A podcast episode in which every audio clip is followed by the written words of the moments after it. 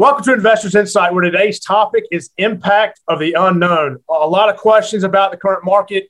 Uh, so, Ty, Trey, and I want to try and answer a few of those. And one question I want to start with one question we're getting a lot lately is what impact will a potential Russian invasion of Ukraine have for an already volatile market? And while any individual event uh, could have different consequences in the past, it is worth noting that stocks have historically taken geopolitical events in stride. And so, in reviewing this chart of the largest geopolitical events and 20 major geopolitical events dating all the way back to World War II, stocks had fully recovered losses on average of 47 days after an average drawdown of 5%.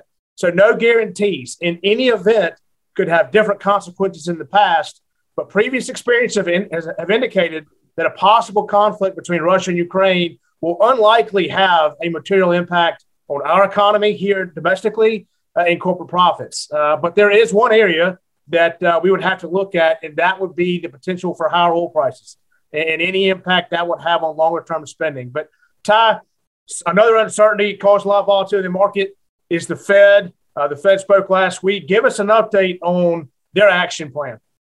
Yeah, yeah. I, I mean, as you said, Bobby, um, we've seen a lot of volatility in the market this year, and you know, I think that's a lot of the unknowns. And one of those unknowns is what what is the Fed going to do? So as we highlighted last week, the Fed um, the Fed had their meeting, uh, and so they they still were very a- ambiguous in, in, what they wanted to do. Um, they they do want to continue tapering, which is the slowing uh, pace of bond purchases.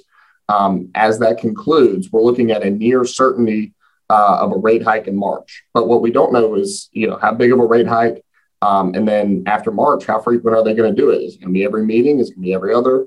Um, you know, how many are we going to see this year? Uh, and then after the rate hikes start, um, they do want to start reducing their balance sheet. And uh, by that, they want to stop reinvesting in bonds um, that they already own. So they don't want to do both at the same time. They don't want to cause too much friction, but look, be on the lookout for that uh, and see when that starts. Um, also, as Trey's going to allude to, the Fed has to be nimble with a lot of choppy data out there um, between goods and services and inflation and, and GDP. There, there's a lot of mixed reviews out there. So I'm going to let Trey hit on that. Yeah, the Fed mentioned that they're going to be likely data dependent, which uh, which can sometimes be frustratingly unhelpful. However, if you can identify the data they're looking at, you can start to see what what they may be doing in the near future.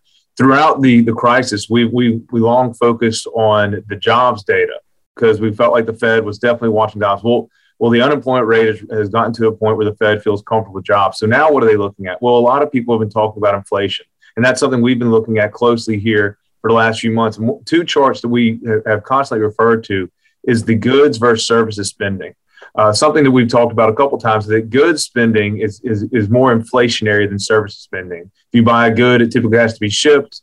It has to be built. It takes commodities to build something, to ship something, to get to the store. Then you buy it. There's a lot. There's a lot more to buying of goods. And during the during the COVID crisis, we saw a huge spike in relative goods spending versus service spending. You can see on this chart where the goods spending really has been a well above trend, trend for for over a year now. But we're starting to see it fall closer to trend. That likely will be positive for inflation in terms of bringing inflation down. If we can see the the consumer led market start to solve inflation without the Fed having to be overly aggressive, the Fed may get to back off some of their more aggressive tone. And this goods versus services spending is very important. Something to watch though is as goods come down, we need to see services go up. We don't need to see services and goods drop because that's very indicative of a recession, and that's absolutely not what we want. But a natural order of goods, a goods and service split, will, will be good for the handoff from a Fed-led economy to a naturally growing uh, economic cycle.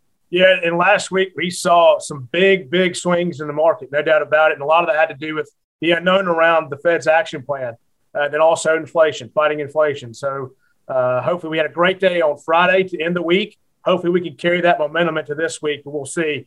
Uh, but a lot of unknowns. So if you have questions about what's going on in the market, uh, please reach out to us, call us, email us. we love to hear from you. Have a great week. We'll see you next Monday. Thanks.